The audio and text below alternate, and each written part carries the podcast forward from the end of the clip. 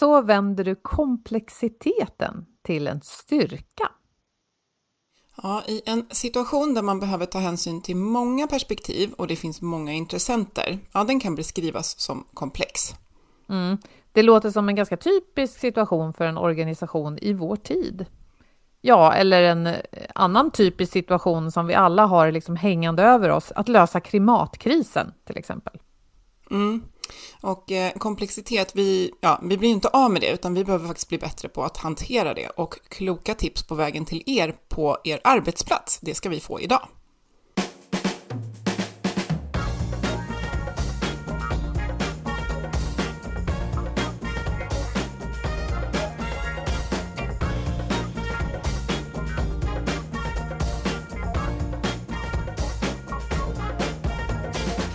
Du lyssnar på Health for Wealth. Det här är en podd om hälsa på jobbet.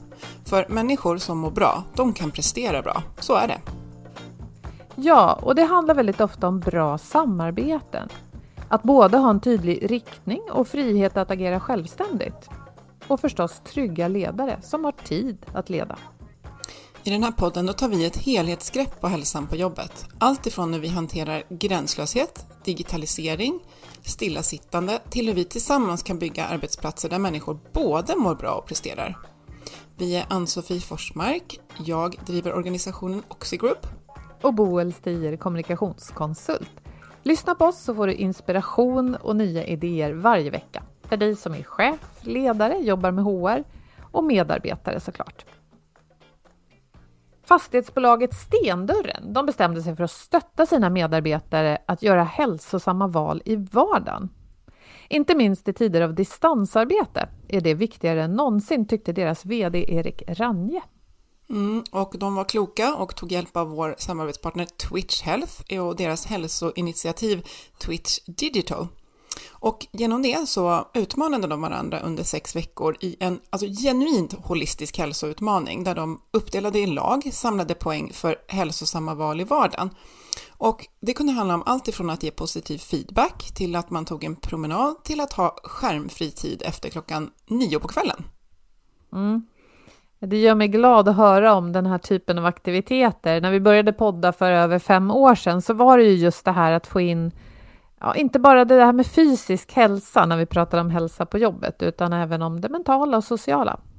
Och eh, det känns som att det har rört på sig på många, många håll i samhället. Så det här är ett exempel på det, tycker vi i alla fall. Idag ska vi prata om komplexitet. Jag tycker att det ordet är något som man hör ofta. Ibland kan jag tycka att vi kanske överanvänder det, att allt kallas för komplext. Men vi återkommer till den definition som vi gav i inledningen. Att någonting är komplext, det är inte samma sak som att det är svårt eller tufft att hantera.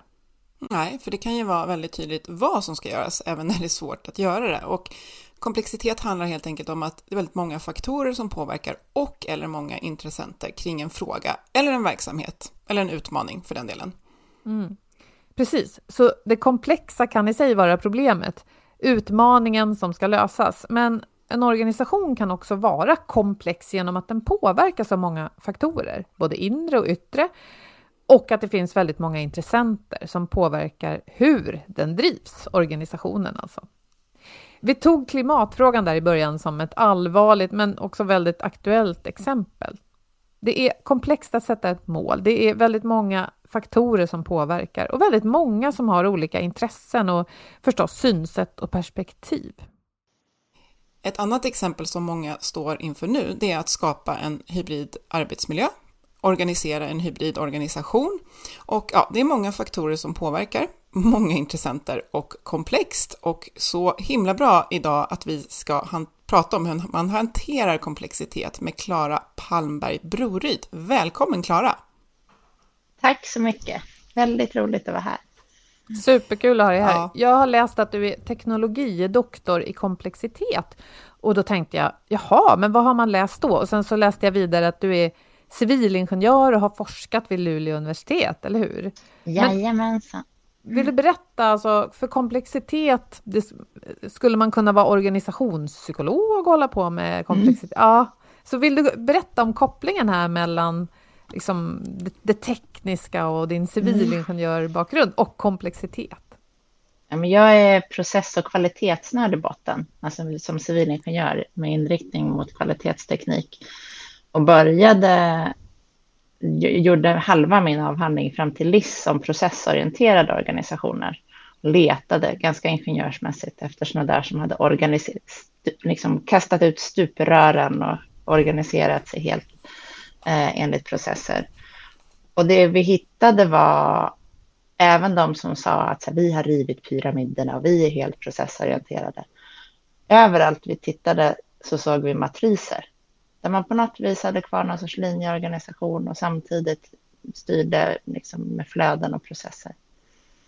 Och där någonstans, å ena sidan kan man hantera det superingenjörsmässigt, vilket jag väl gick an det först och tittade och jobbade med organisationer som liksom kartlade alla de där ställena i matrisen där processen och linjen möts. Väldigt så tekniskt kanske.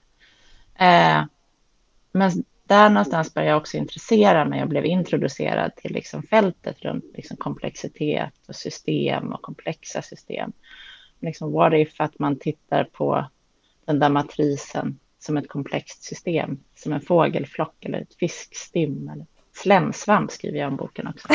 eh, istället för att försöka bara teckna ner eh, rent tekniskt. Så, så att andra halvan av, av eh, doktors, liksom, doktorandarbetet handlade om komplexitet och komplexitet och organisationer.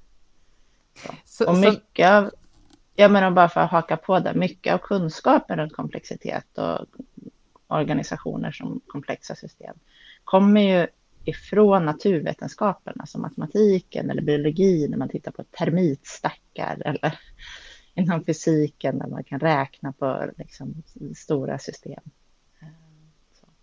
Men så det här med komplexitet, eh, i alla fall så som du har skrivit om det, det handlar lite om hur vi organiserar oss eller hur man kan kartlägga och titta på vad vi pysslar med i en organisation.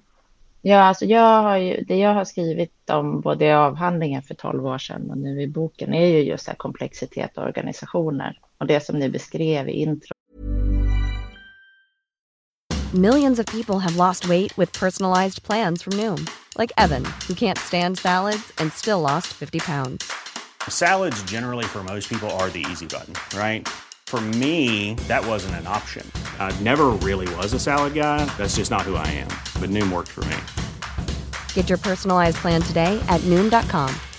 Real Noom user compensated to provide their story. In four weeks, the typical Noom user can expect to lose one to two pounds per week. Individual results may vary. Hi, I'm Daniel, founder of Pretty Litter. Did you know cats tend to hide symptoms of sickness and pain? I learned this the hard way after losing my cat, Gingy. So I created Pretty Litter, a health monitoring litter that helps detect early signs of illness by changing colors, saving you money and potentially your cat's life. Pretty Litter is veterinarian developed, and it's the easiest way to keep tabs on your fur baby's health right at home. Go to prettylitter.com and use code ACAST for 20% off your first order and a free cat toy. Terms and conditions apply. See site for details. Since 2013, Bombas has donated over 100 million socks, underwear, and t shirts to those facing homelessness. If we counted those on air, this ad would last over 1,157 days. But if we counted the time it takes to make a donation possible, it would take just a few clicks. Because every time you make a purchase, Bombas donates an item to someone who needs it.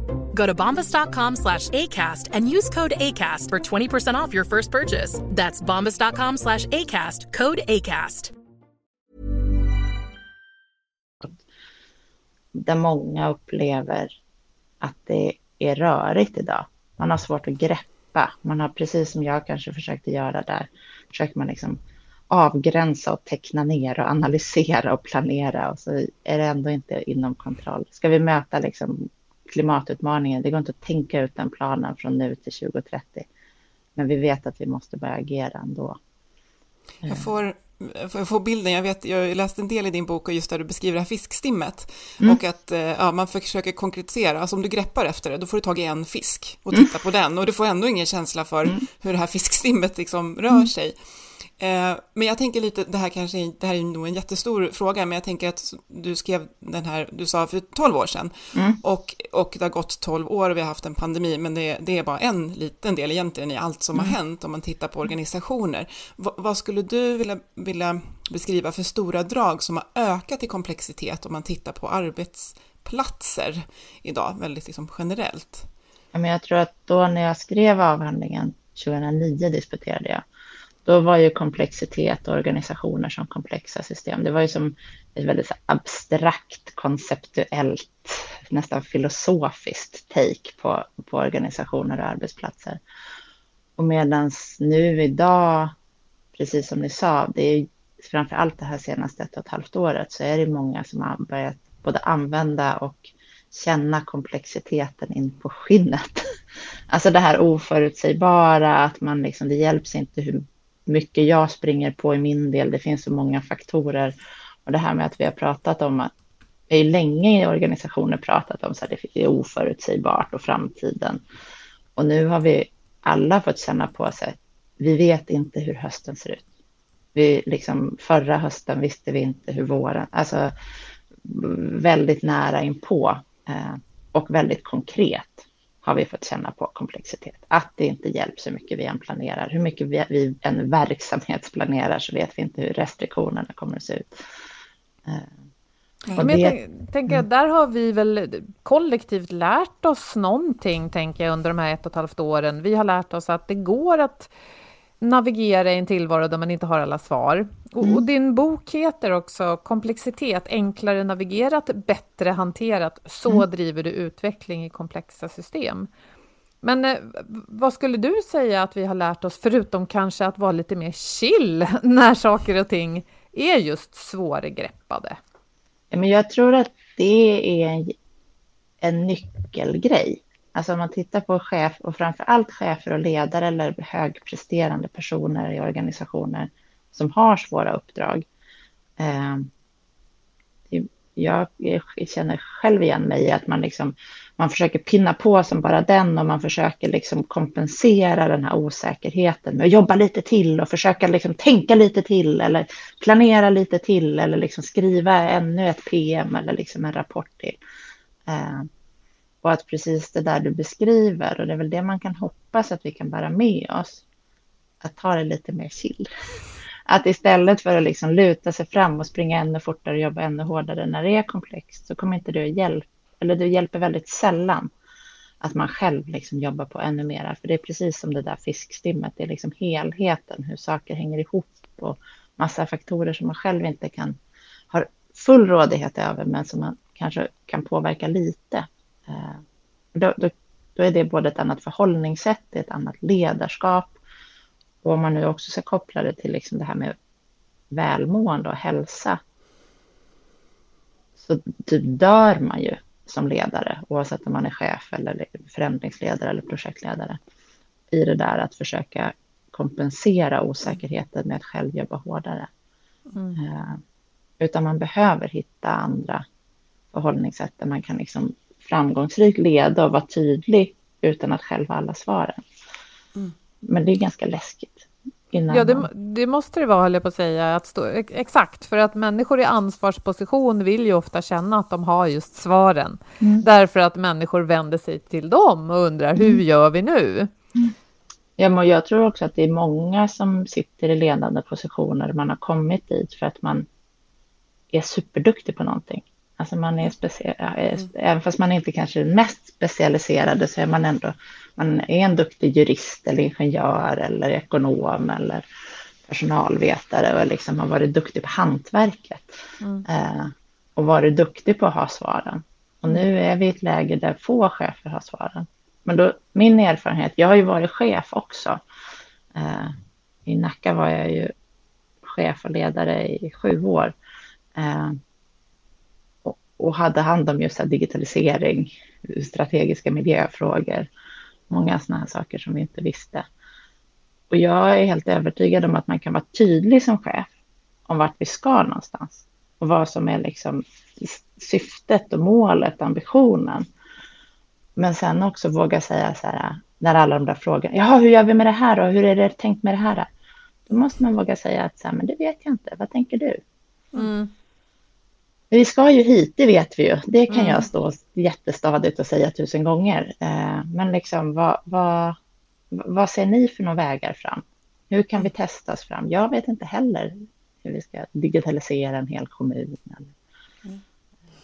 Men vill du inte berätta lite hur du jobbade där? Du var förnyelsedirektör och mm. någonting, ja. Ja, men jag var strategi och förnyelsedirektör i huvudsak och sen på slutet var jag även biträdande stadsdirektör, så som vice vd i hela kommunen. Eh, och vad, vilken typ av frågor fick du hantera i den rollen? Ja, men när jag kom in i Nacka så, så var det kopplat till att tunnelbaneavtalet som är tecknat i, liksom i Stockholmsregionen där, där det ska byggas nya tunnelbanestationer och kopplat till det nya bostäder.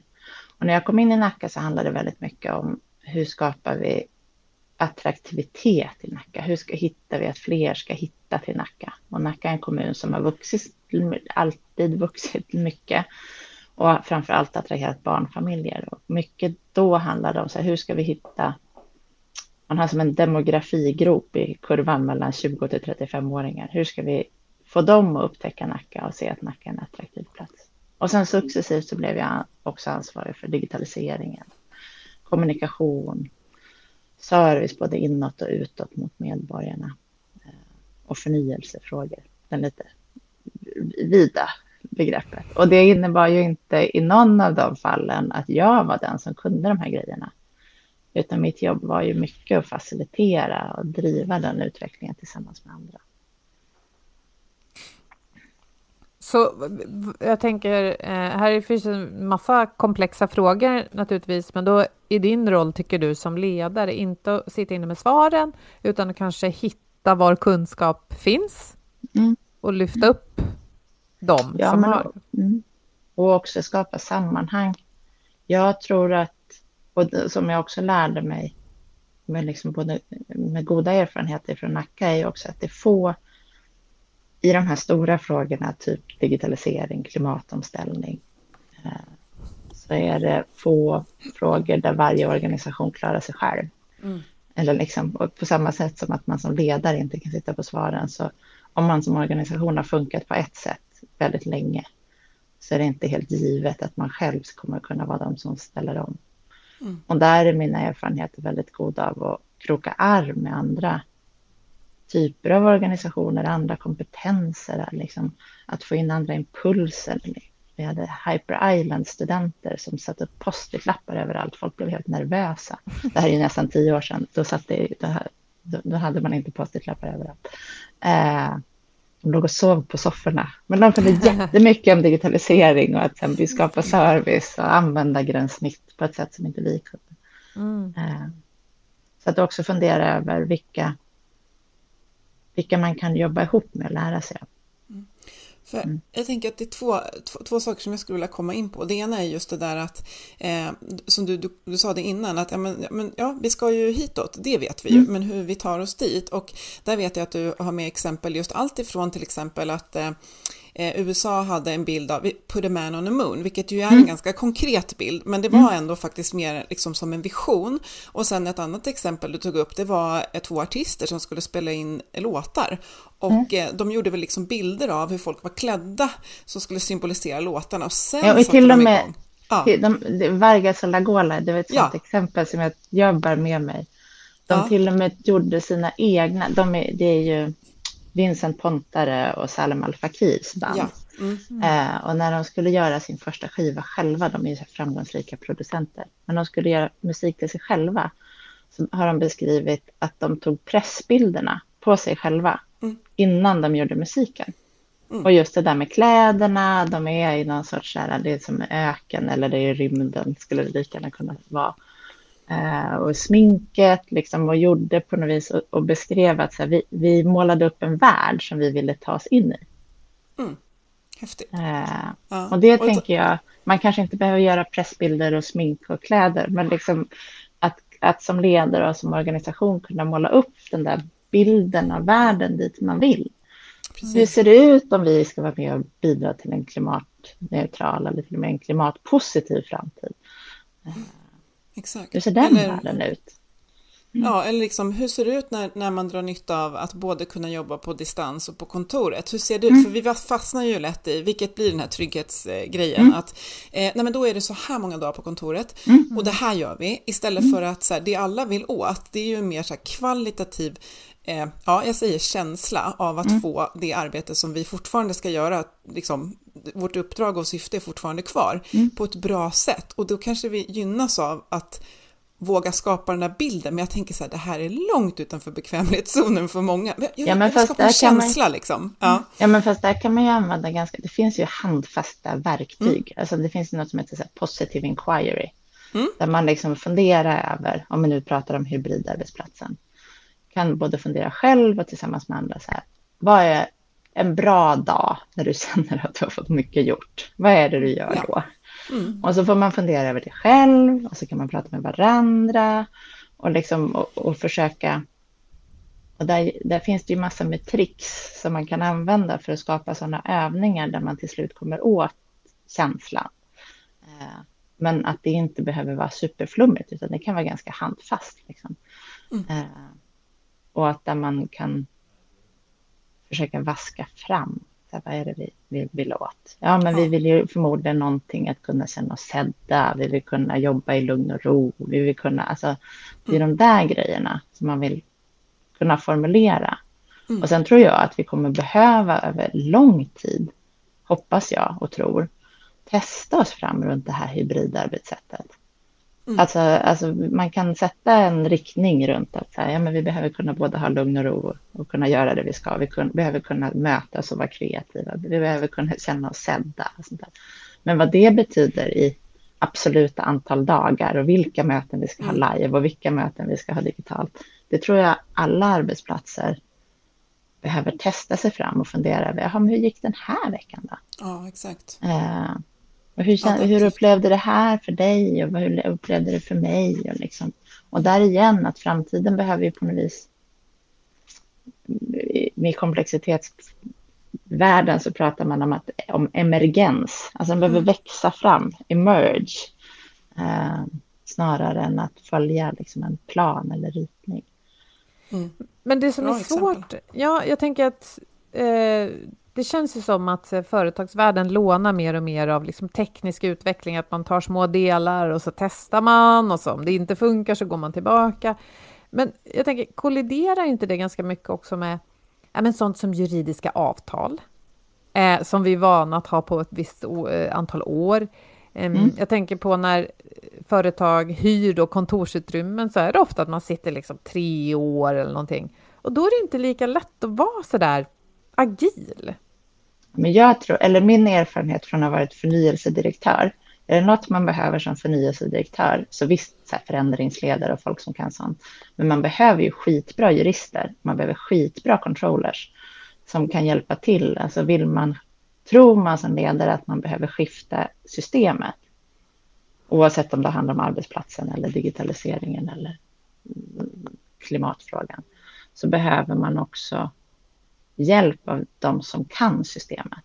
Så för ska man kunna utmana ett system så måste man liksom kunna måste man fatta hur det funkar. Vad det är som är de där knäckfrågorna runt så här hyres avtalslängderna.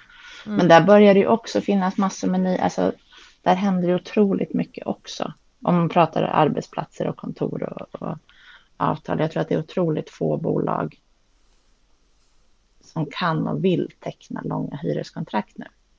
Och det ser fastighetsägarna. Och det börjar finnas aktörer som svarar mot det. Mm. Jag råkar va- vara gift med en sån. Det, det går som tåget. Okej. Intressant. Jo, men det är väl en del i att vi alla försöker hitta nya sätt att jobba då eh, nu. Ja. Men det utmanar ju då, i nästa steg så utmanar det fastighetsbranschen jättemycket. Ja. Mm. De som har varit vana att kunna teckna långa kontrakt, då måste de ställa om sina verksamheter. Så det där, det, ja, det hänger ihop som fiskstimmet. Ja, men eh, för jag tänker också, då har vi varit inne på det här med att sätta liksom riktning framåt, men sen också det här med att Eh, att det, för att kunna hantera en, ett komplext, ett genuint komplext problem, eh, just det här med att få in olika perspektiv. Eh, och nu lyssnade jag lyssnade på en podd precis innan här idag när jag var ute i skogen som ju sa att vi genuint behöver se, har vi de perspektiven vi behöver? Och du var inne på det där att de, många organisationer behöver ta hjälp och bjuda in mm. andra perspektiv. Jag tänker i en kommun blir det så himla tydligt att eh, och hur, hur kan man tänka där? Jag tänker vi kan, vi kan ta det här med, med hybrid, absolut, men att det, det kan ju vara bara bara att verka den världen vi är, för att vi kanske är ganska homogena. Vi tänker så här, mm. vi är lite olika åldrar här och så där, och vi har jobbat olika länge, och här är någon från IT och någon från marknad. Mm. Men det är, fort, det är för homogent fortfarande för den här mm. komplexa världen. Hur ska man agera där? Ja, men dels tror jag, om man, jag tänker på två nivåer, att dels är det ju personligt, och om man nu tänker som ledare eller förändringsledare, så tror jag man själv behöver titta på så här, vilka sammanhang rör jag mig i? Ser alla likadana ut som jag och har också har småbarn om det nu eller är på väg in i pension. Eller liksom så här, både så här åldersmässigt och bakgrund och livserfarenhet och sånt där. Och också fundera över, för om jag ska pusha min organisation att våga ta in nya perspektiv, så är i alla fall min erfarenhet att jag själv måste också pusha. För att det är skitläskigt om man är van, om man är en medarbetare som alltid har jobbat på en ekonomiavdelning med andra ekonomer och så då och då träffar man verksamhetsfolk. Att, att få en sån person och, och möta andra öppet och våga lyssna, det är jätteläskigt. Om jag som ledare tror att det är det vi behöver, så behöver jag också själv utsätta mig för det. Och är jag en så här förändringsbenägen ledare, då kanske jag måste pusha mina gränser ännu mer i vad, vad, vad, vad de sammanhangen är för någonting. Så att jag tror att det behöver man liksom, man kan inte bara snacka om det som chef, utan man måste visa och själv känna på det pirret när alla kan någonting som inte jag kan eller mm. liksom mm. det där nervösa. Men och sen så tror jag som organisation, alltså det, man kan ju bara kolla vilka, vilka finns, om man har sitt kontor någonstans, finns det några bolag i det här huset som jobbar med något helt annat? Om jag är en stor etablerad organisation kanske finns en litet techbolag som vi kan stöta på och mm. fråga. Ja, men så var lite nyfiken, så kan vi ta en lunch? Berätta, hur, hur jobbar ni med digitalisering? Eller hur tänker ni nu om arbetsplatsen? Mm. Eh, och är man ett techbolag så kanske man ska hitta något annat. Alltså, det gäller ju att hitta sådana som är annat, annat än en själv. Mm. Och mm. bara typ att fika med någon ifrån en annan avdelning kan vara värsta klivet. Ja. Eh, så för det är en övningsfråga också. Det är inte, jag tycker att det är skitjobbigt själv liksom. också att vara i sammanhang där man inte känner sig bekväm eller känner att folk ska prata på ett annat sätt eller använda andra begrepp. Så. Och det, det är bara att träna, eller genom övning i färdighet. Mm. Just det där tillståndet av nyfikenhet är ju, det, det, det, det är inte så laddat som att mm. liksom ta reda på, utan så här, men mm. nyfikenhet. Och jag tänker att det här bockar ju av mycket annat också. Jag tänker på att vi behöver förstå varandra, förstå varandras drivkrafter och utmaningar. Och dessutom får vi då hjälp med att, att eh, hantera komplexitet. Mm. mm. mm. Nej, men och de, det, det häftiga är ju när man kan kroka arm mellan organisationer. Det som jag skriver om i boken var ju är ju flera exempel hämtade från när vi samarbetar mellan kommunen och stora fastighetsägare och kulturaktörer. Mm. Och det var ju ett samarbete för att locka de här 20 till 35-åringarna som inte mm. hade korn på från kommunens sida. Eh, och det är ju ett samarbete som det var ju jättestormigt. Alltså vi hade, jag kommer ihåg jag var så nervös kväll, eller samma eftermiddag som första stora konserten skulle vara på Nobelberget var inte brandtillståndet på plats. För de höll på att bygga om i det, i det sista. Ja. Eh, och det var ju arrangörerna inte ett dugg nervösa över, för att de hade ju stenkoll på att det där skulle vara klart och de hade ju värsta koll på produktionen. Men som kommunalbyråkrat var det ganska nervöst. Eh, och det var ju många saker där vi hade helt olika förhållningssätt och olika arbetssätt och liksom olika sätt att göra grejer. Men det, och det häftiga är ju hur mycket vi kunde åstadkomma tillsammans. Alltså man sitter på olika resurser, man kan olika saker. Det blir, men man har, får hög kapacitet att göra grejer och man kan nyttja det. Mm. När man kommer från olika håll och bidrar med olika saker mm. helt enkelt. Ja. Och då måste man ju ha koll på vad man ska åstadkomma. Man kan inte Ja. hela planen, man kan inte liksom ha, ha tänkt ut. Jag kunde inte ha tänkt ut från kommunens sida hur det här skulle gå till, eftersom jag kunde ganska lite om stora konsertarrangemang till exempel. Men däremot så var det jätteviktigt att vi hade en gemensam bild av vart, var, var vi var på väg någonstans. Vad var det vi skulle åstadkomma? Och då var det så här, vi skulle locka folk, det skulle kom, komma människor till Nacka. Och det skulle skapas uppmärksamhet eh, runt det här. Eh, och så får man komma tillbaka, ja men det här vi håller på att mecka med nu då, kommer det ska locka människor? Kommer det att skapa uppmärksamhet? Mm. Um, utan att planen är klar. Ja, just det.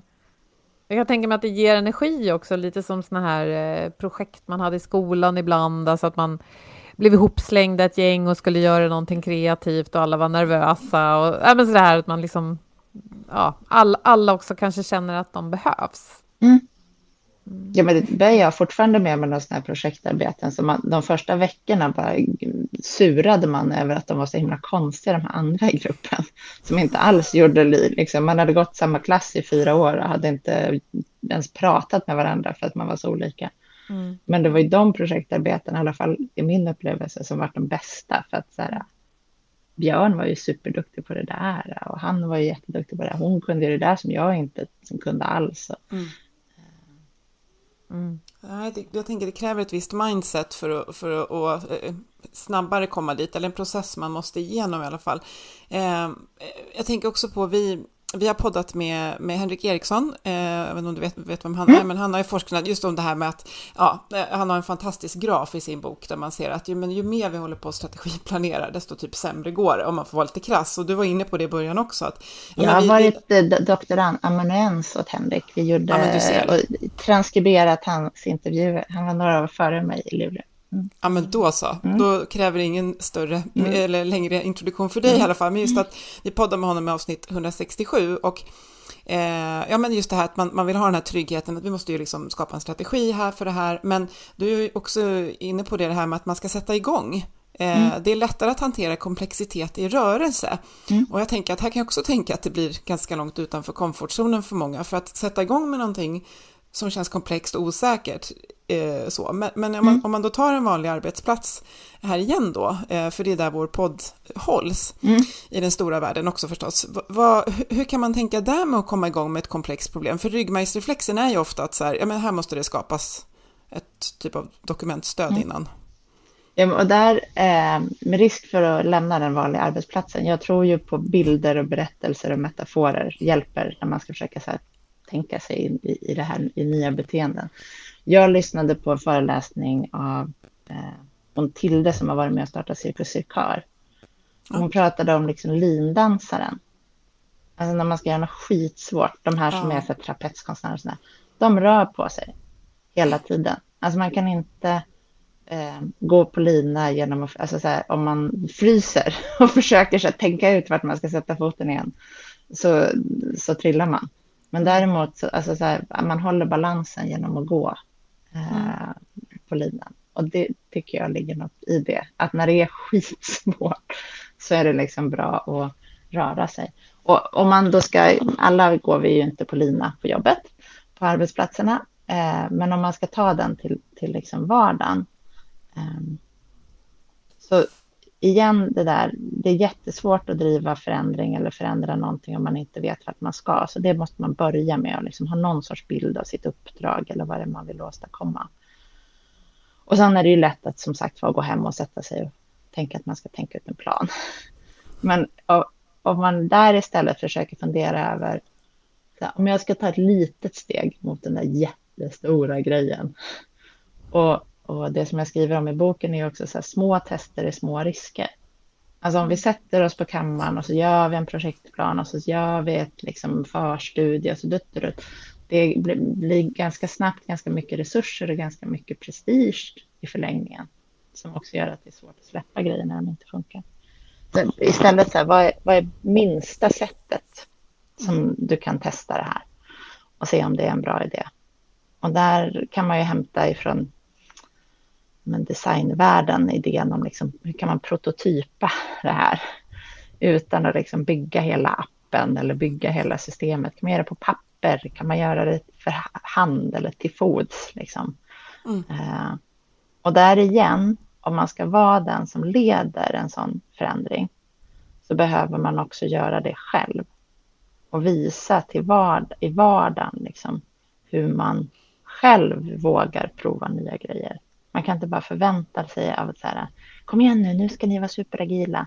Mm. Och vanliga, och varje vecka har vi våra månadsmöten så här.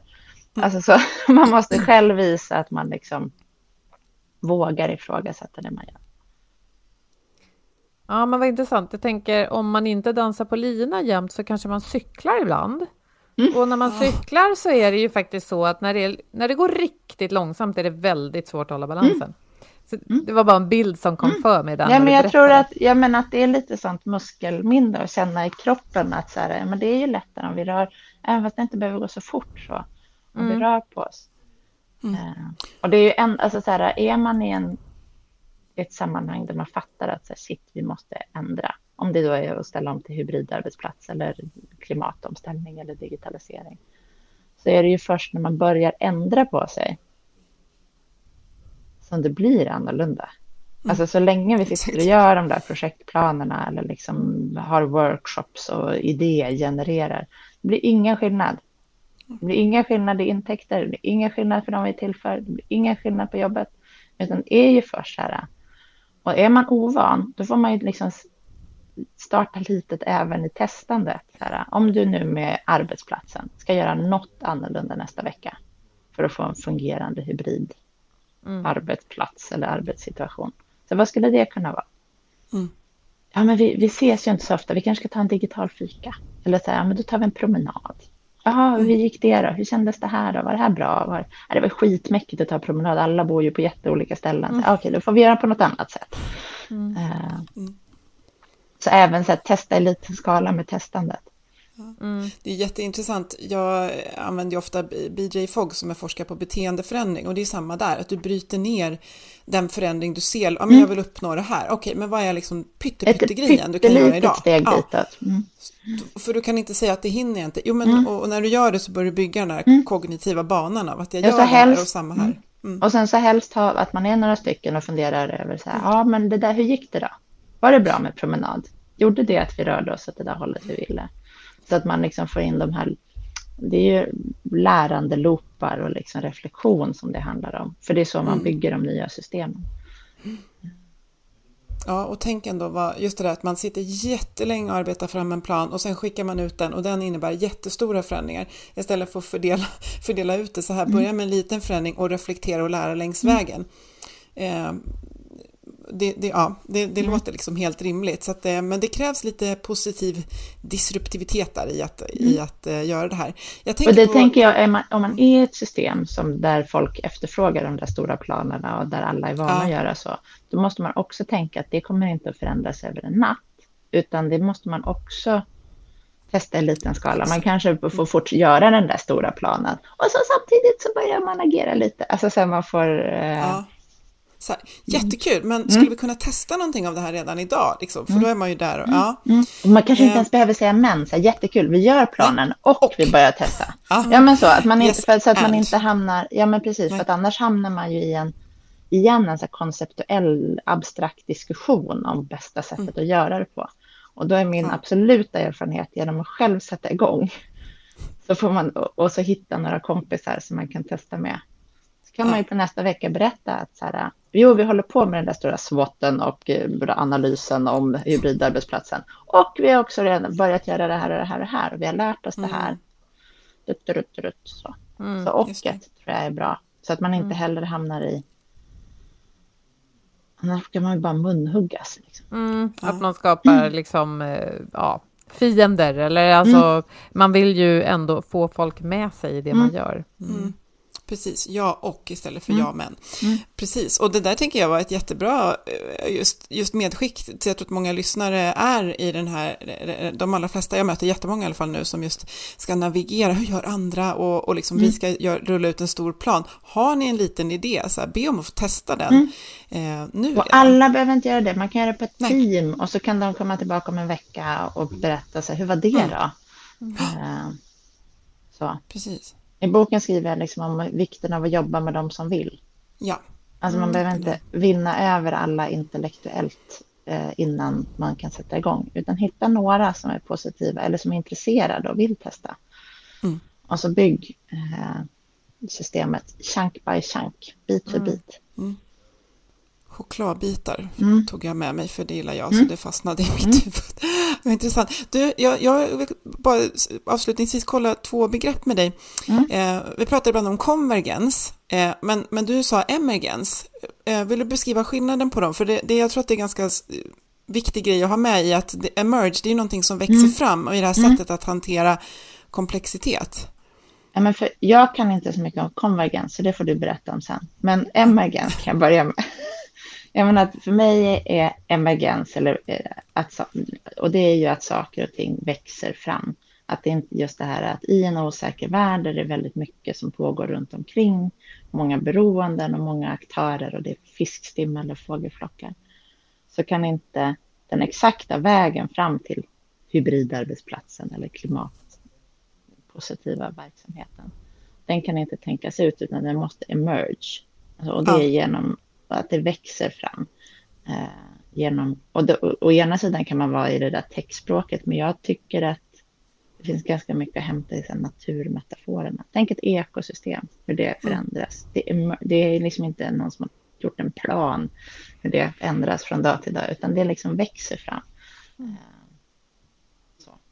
Ja, nej, alltså konvergens är ju det här att vi, eh, vi samlas kring, alltså, vi, antingen så divergerar vi, alltså vi gör Mm, helt annorlunda, eller, eller konvergerar, då det, låter det som att vi samlas kring någonting, men emergera låter mycket bättre, för det låter som att vi utvecklas tillsammans framåt. Mm. Det kanske bara var jag som, som, som fastnade i den, de två orden, men Mm. eh, för jag vet att den här fiskstimsbilden som Mm. jag gillar och som du beskriver, den har jag hört i andra sammanhang, eh, nu ska få Boel hjälpa mig, Net, Netlight, kan det vara det? Netlight, ja. just det, vi läste en bok Ja, som, mm, precis. och de beskriver det att det är så liksom en självstyrande organisation Mm. eh, rör sig. Men vad jag kommer ihåg så mötte jag inte på det begreppet med emergens där. Men det, det låter mycket som det passar det som vi behöver i vår tid, Mm. både för att lösa klimatförändringar, hantera en hybrid arbetsvardag, att eh, det är ju att någonting växer fram när vi gör det tillsammans med en gemensam riktning.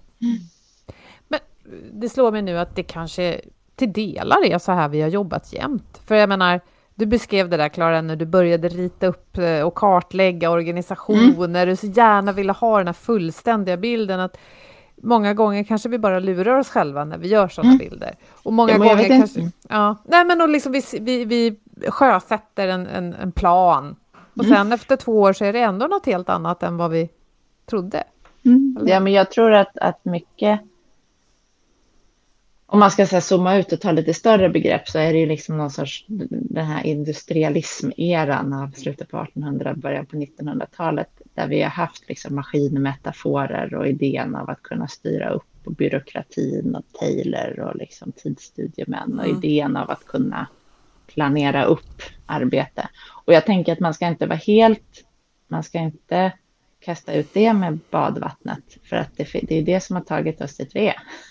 Så, det finns massor med poänger, men det, jag, kanske, jag kan tänka att det, det är som såna här pendeleffekter. Det, nu har vi nått yttersta pendeln där det går att planera och tänka ut.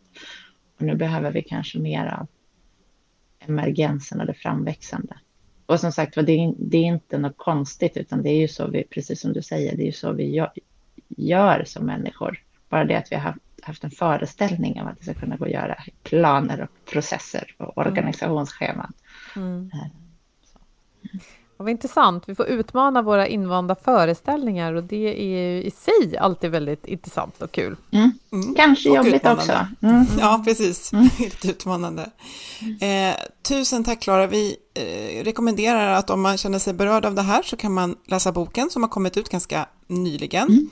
Eh, den är väldigt eh, lättläst tycker jag, och, men väldigt mycket. Jag har hundörat lite överallt i den. Så att, ja, tack för den säger vi och tack för att du var med oss idag. Tack för att jag fick komma. Roligt. Jättekul. Vår samarbetspartner motivation.se har många artiklar som handlar om diverse perspektiv på just komplexitet. Och ett förslag är att gå in på motivation.se och söka på just det ordet så kommer du hitta många artiklar. Idag har vi valt ut en text av Eva Braff som handlar om att leda i komplexitet. och den länkar vi till från inlägget på vår hemsida eller i din poddapp. Mm. Och eh, med det så vill vi tacka våra samarbetspartners Twitch Health, Motivation.se och förstås Agda Media för den här produktionen. Följ oss gärna på LinkedIn och kommentera gärna våra inlägg där och säg hej så att vi hörs på riktigt. Det vore kul tycker vi och så hörs vi om en vecka igen. Hej då!